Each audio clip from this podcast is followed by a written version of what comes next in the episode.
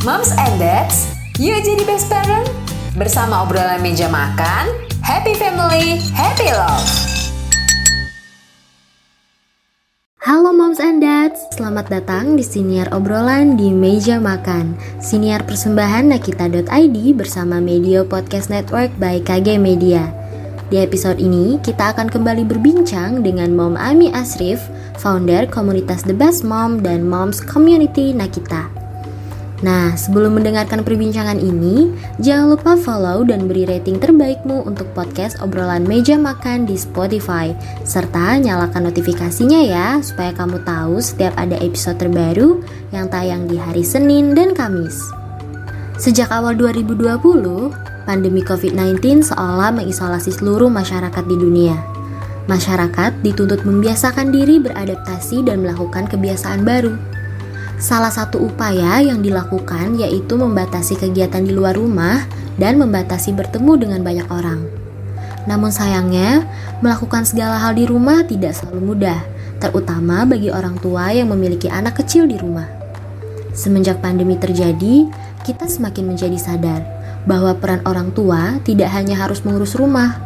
Orang tua juga bertanggung jawab untuk menjadi guru dan menyiapkan pembelajaran anak di rumah. Mereka harus berupaya memberi treatment kepada anak, tidak hanya agar anak nyaman di rumah atau di lingkungan sekitarnya, namun juga untuk menyalurkan keinginan tahu anak yang tinggi. Untuk itu, orang tua harus memiliki kreativitas tinggi dan mencari cara agar anak tetap merasa happy dengan memperkenalkan beragam aktivitas dan hal-hal baru yang dinilai bermanfaat. Lantas, Bagaimana kita sebagai orang tua bisa memahami lebih dalam mengenalkan beragam aktivitas dan hal baru yang bermanfaat? Langsung saja kita simak wawancara Nita Febriani bersama Mom Emi Asrif berikut ini. Ajak si kecil belajar sambil mendengarkan dongeng. Media hiburan edukatif, berkualitas, serta aman bagi screen time si kecil yang bisa diakses di mana saja, kapan saja. Yuk, dengarkan dongeng pilihan orang tua, persembahan KG Media, hanya di Spotify.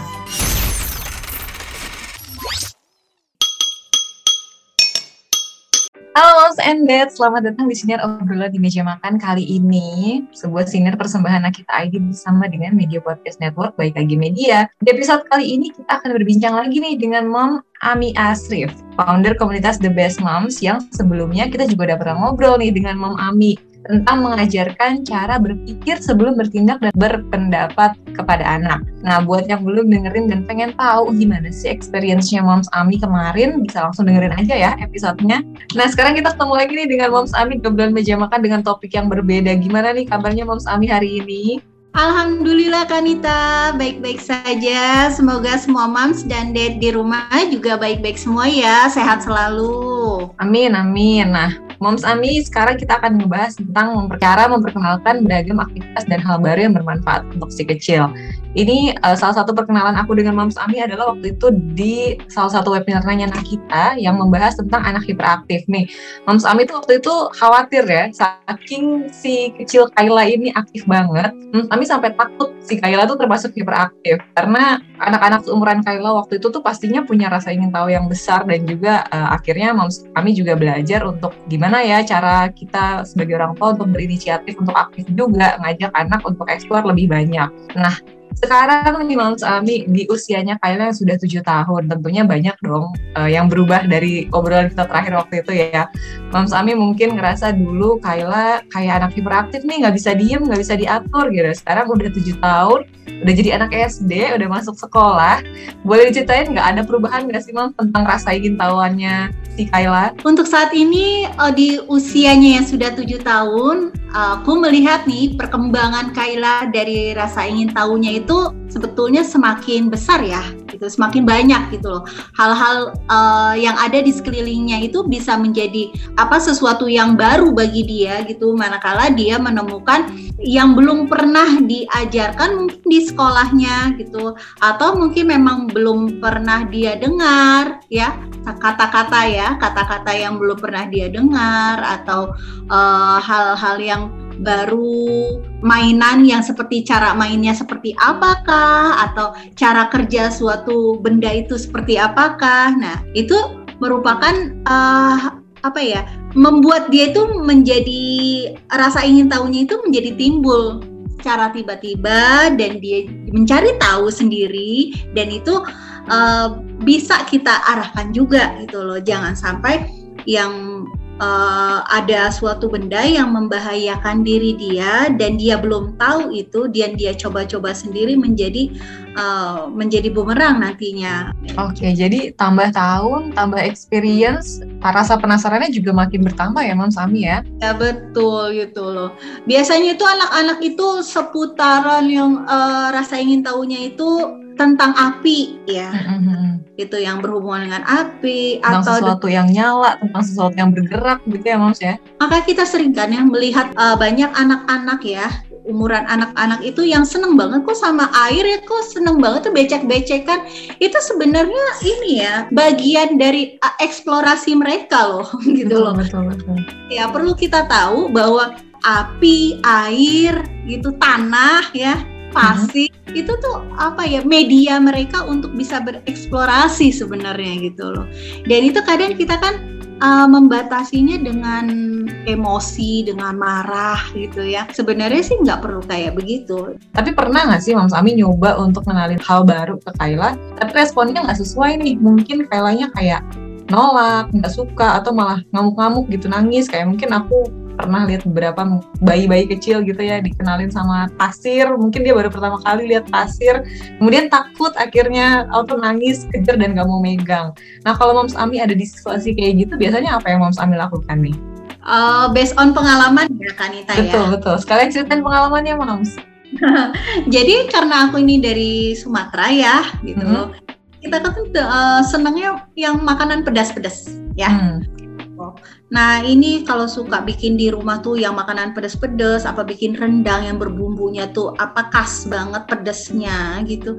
Itu uh, sebenarnya udah aku ini ya, udah aku perkenalkan gitu loh ke Kaila untuk menjadi hal baru di makanan menu makanan dia kan dari dia mulai ini ya, mulai empati sampai hmm. dengan dia bisa uh, makan sendiri tanpa disuapin itu itu dia udah apa namanya udah terbiasa makan makanan yang yang uh, sifatnya umum gitu kayak sop-sopan gitu loh yang gurih-gurih aja. Tapi hmm. dia uh, tidak pernah diperkenalkan. Saya tuh yang pedas-pedas gitu. Nah ini uh, pada akhirnya saya pernah memperkenalkan dia nih yang hal yang pedas gitu ya makanan yang pedas gitu Oh, kemarin itu saya bikin uh, paru rendang ya. Nah itu dia nyobain ya. Kalau ngelihat saya makannya tuh kayaknya enak banget gitu. Dia juga penasaran gitu kan.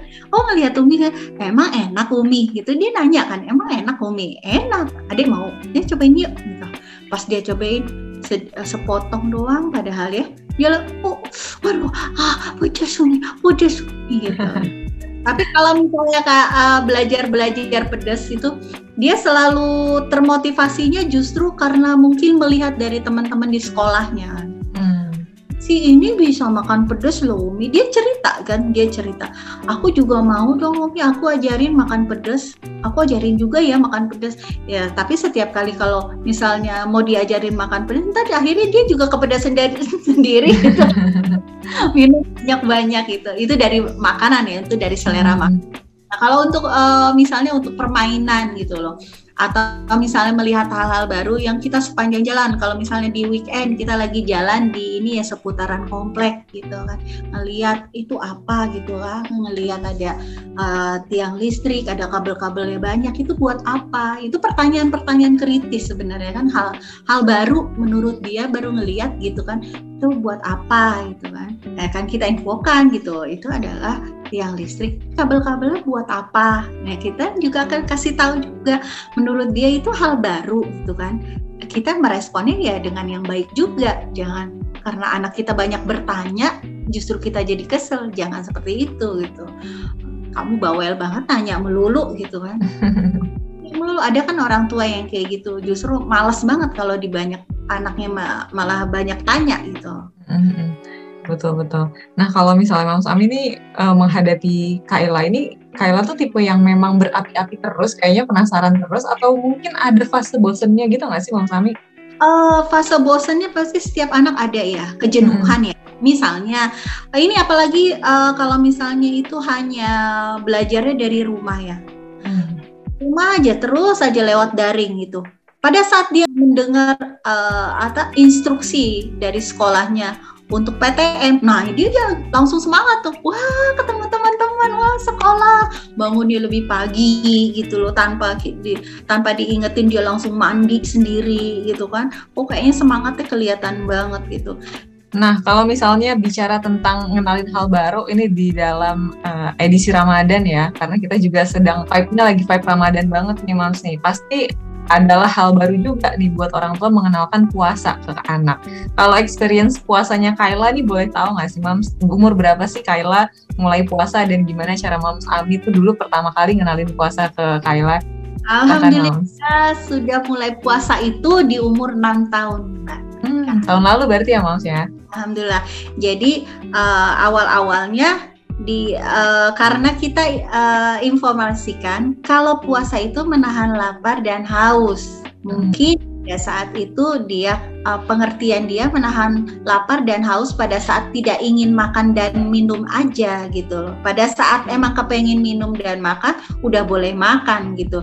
Dan di situ kita juga tidak boleh apa ya, tidak boleh mengekang karena itu kita akan mengukur juga gitu loh kemampuan si anak ya kan kita akan melihat kemampuan kita akan menilai juga kemampuan setiap anak itu beda jangan kita menyamakan lagi eh kata si ibu A hmm Bu Ami anak saya mah dari kecil udah bagus puasanya mulai dari pagi sampai maghrib udah uh, 30 hari sebulan penuh dia puasa.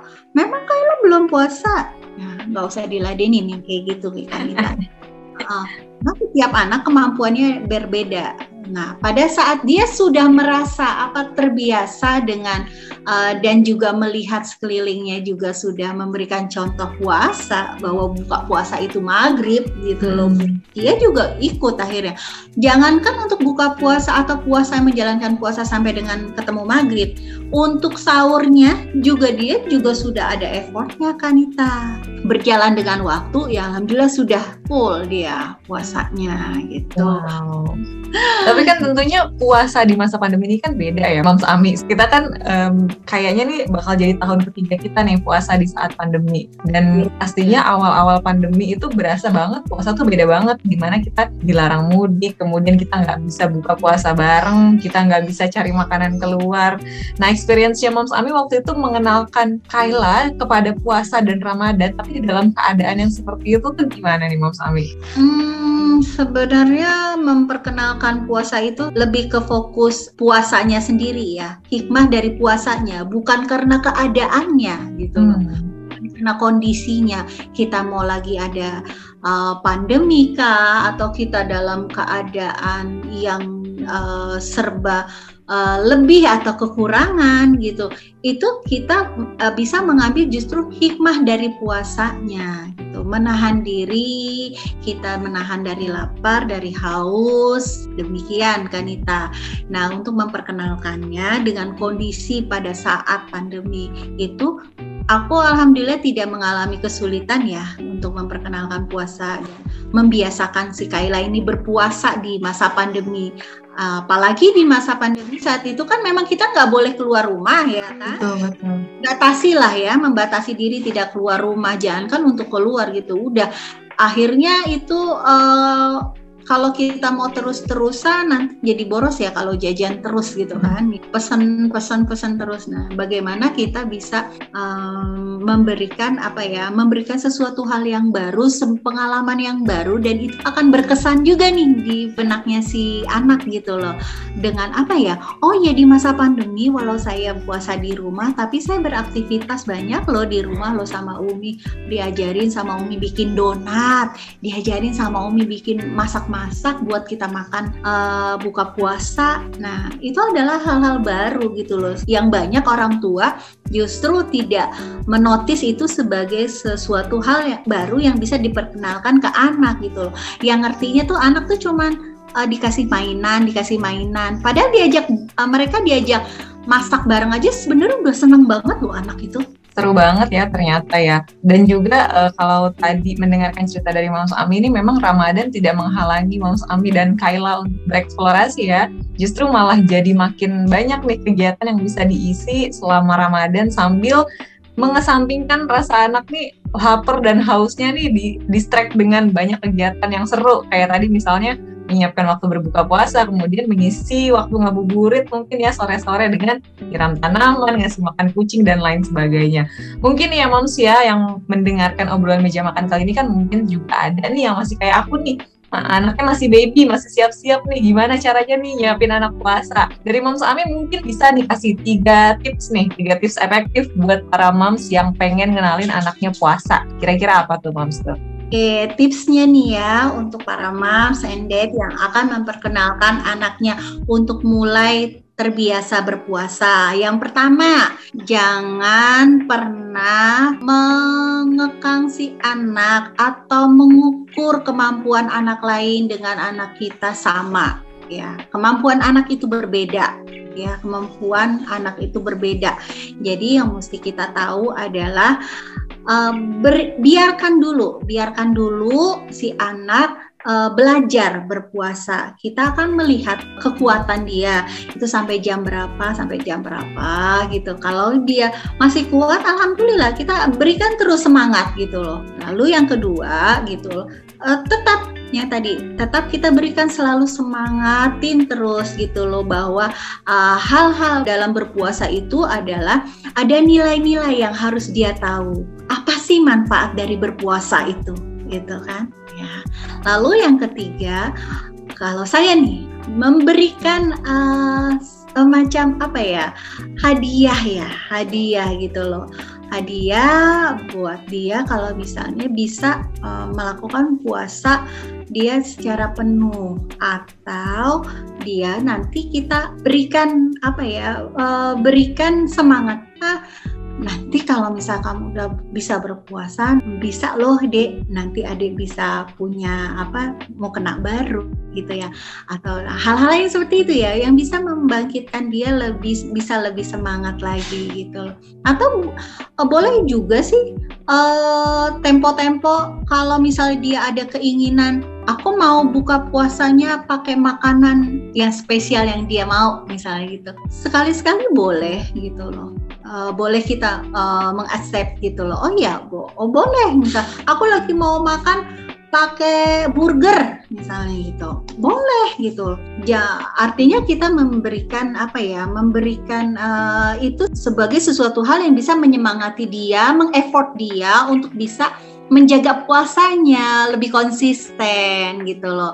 Tapi tapi perlu diingatkan juga gitu loh ya namanya hadiah tidak harus setiap hari gitu loh. Pada saat dia sudah terbiasa berpuasa dengan dia uh, menyiapkan makanannya sendiri nanti untuk berbuka, hal itu pun sudah merupakan hadiah dia saat dia sudah bisa menyelesaikan puasanya. Gitu. Okay. takeaway notes-nya dari Mams Ami yaitu kemampuan anak-anak ini beda-beda. Jadi berikan anak kesempatan untuk mencoba tanpa perlu dibanding-bandingkan kemampuannya dengan anak lain dan juga yang terpenting adalah untuk mengenalkan puasa, berikan pemahaman nilai-nilai puasa secara simpel, sesuai dengan usianya mereka, agar mereka lebih mudah paham. Dan yang terakhir, nggak ada salahnya juga untuk sesekali kasih reward dan semangat ketika anak berhasil puasa.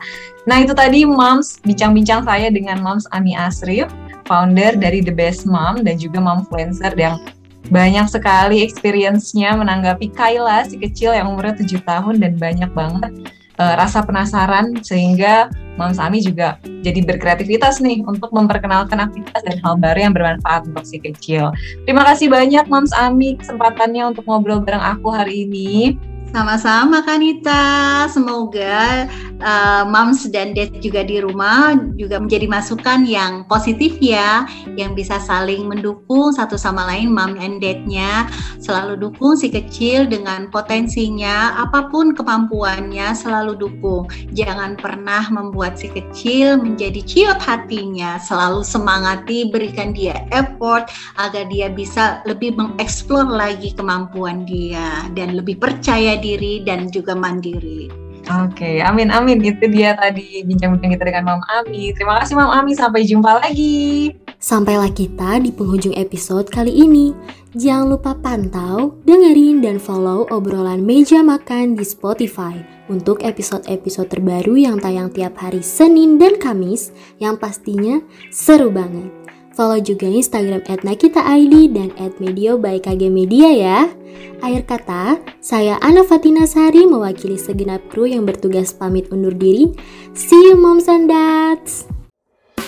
Thank you for listening moms and dad. See you on the next episode.